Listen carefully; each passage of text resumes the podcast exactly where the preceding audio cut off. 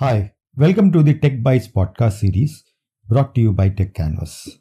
This is going to be a weekly series and we'll have interviews, concept discussions, and certification preparation strategies on IIBA and PMI certifications like CBAP, CCBA, ECBA, Agile, and PMP. In this episode, I'm going to talk to Anusha Mohan about PMP exam changes from January 2021 affected by PMI. During the talk, she also outlined a 10 step approach for the PMP preparation. In the second part of this episode, I'm going to talk about choosing between CCBA and CBAP, two of the most respected business analysis certifications. So let's get started.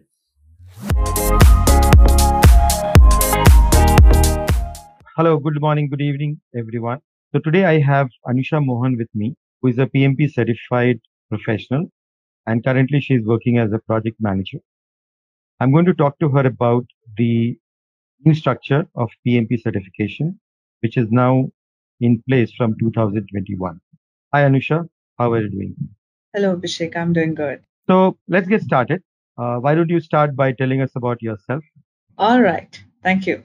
So to start with, uh, know, I am a project manager with more than five years of experience in the areas of IT project management.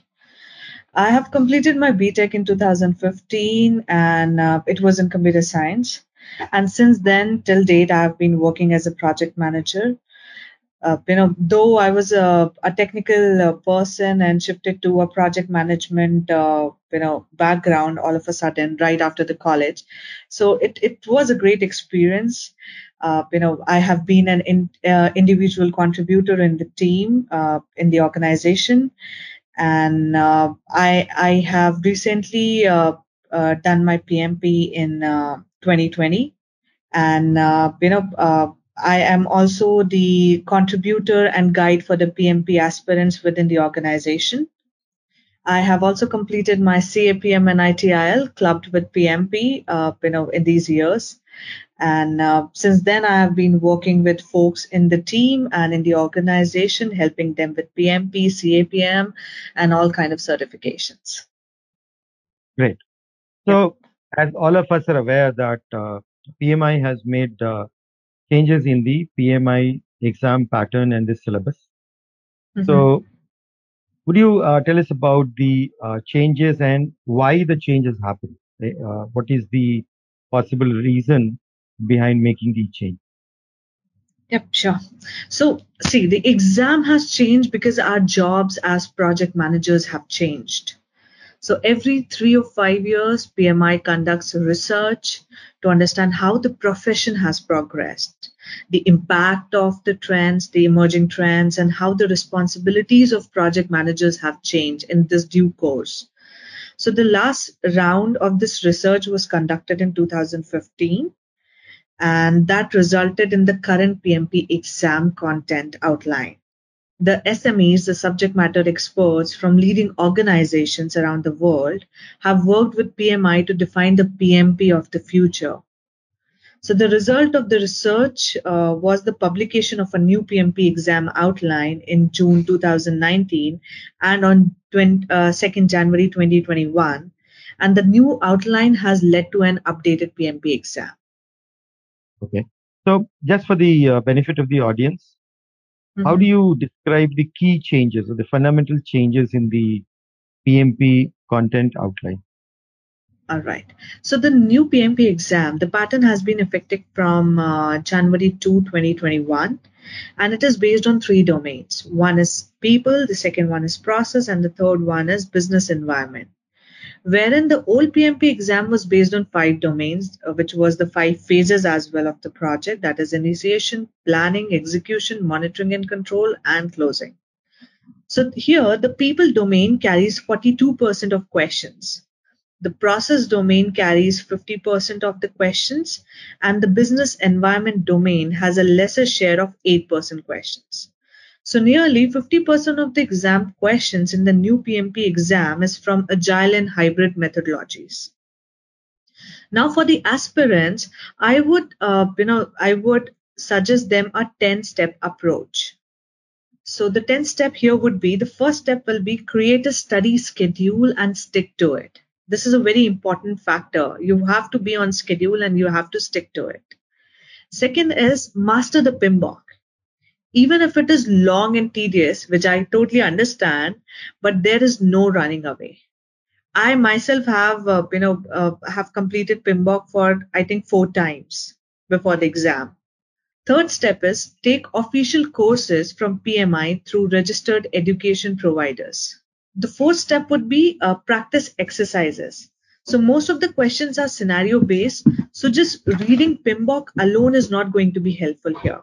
So you have to practice questions based on the scenarios. The fifth step would be memorize important formulas, which is again a go to thing. Just maybe write a formula on a paper and stick it somewhere in the room and go through it every day. The sixth step would be consult and collaborate with colleagues, peers who have cleared PMP. You know, asking for their uh, journey, how it have it have been, and uh, you know, how you have to go through the PMP syllabus. So peers will be helpful in this case. Uh, the seventh step would be take written test simulations. You know, we have different uh, organization which provides test simulators. So the, the aspirant has to go through that as well. The eighth step is subscribe as a PMI member because you will get an updates from PMI. The ninth step would be keep yourself updated with the latest information related to PMP from PMI. And the 10th step, take your PMP test early in the day because your body and mind are fresh at that time. So these are the 10 steps uh, or 10 step approach which our aspirant has to follow to clear the exam. So that was pretty good. So I think uh, people will find it pretty useful. Just the last question about the exam format. So mm-hmm. with the change in the syllabus, is there any change in the exam format as well?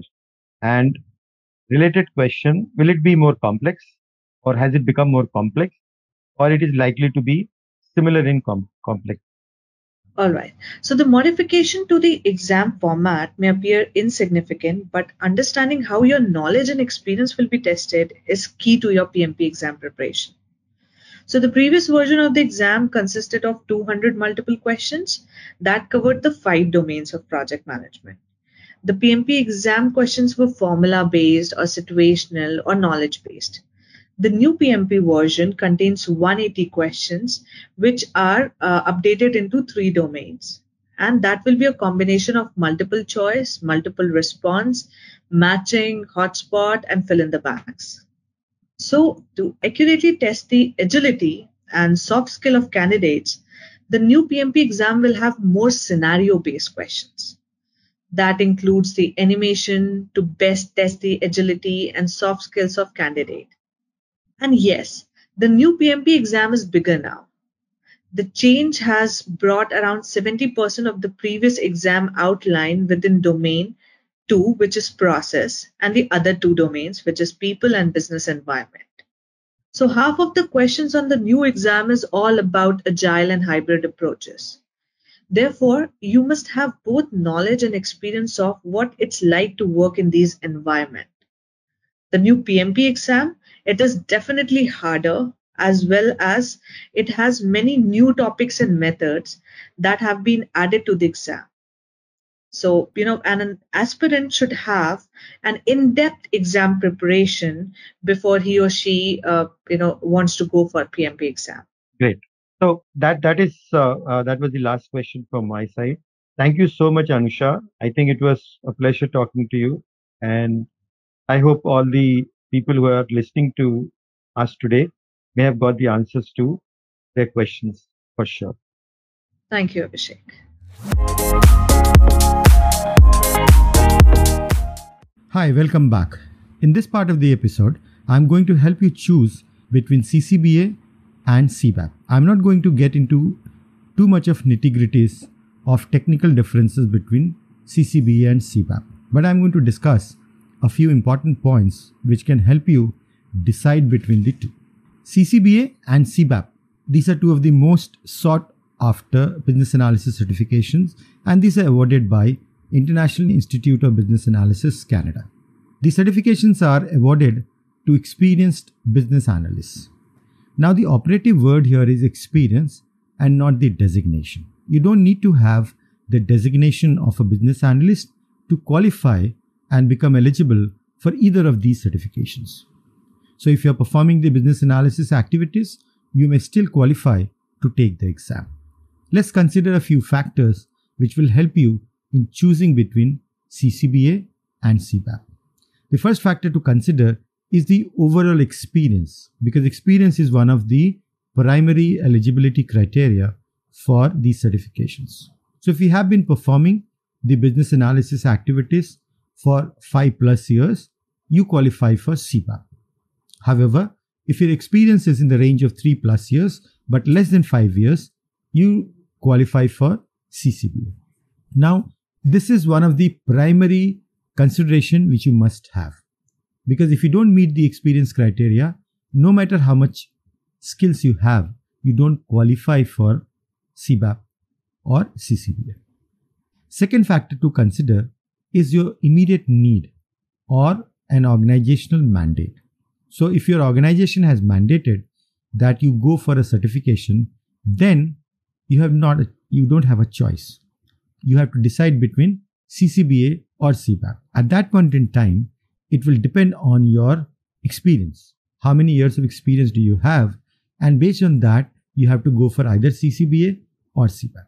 Also, in some cases, if you have been working as a business analyst, but you want to have a formal validation of your BA skills so that you can give a little push to your career, then also you have to decide about a particular certification. And in that case, again, depending on your current experience level, you can decide whether you qualify for CCBA or CBAP. The final factor, which is irrespective of your eligibility and mandate. If you don't have any immediate need and if you can wait, you have to consider the fact that CBAP, without doubt, is the most respected business analysis certification. So if you don't have an immediate need and you can wait, I suggest you wait till you qualify for CBAP, meaning till the time you have five plus years of experience in the business analysis activities. Believe me, it is worth the wait. Also, there is no requirement that you need to do CCBA first before you do CBAP. So IIBA doesn't have such criteria to go for any level of certification. Just to summarize, if you meet the eligibility criteria and there is no compulsion or urgency, then you must choose CBAP, even if you have to wait. Thanks for listening to this episode. Next week, we'll come back with few more interesting topics. Thanks again.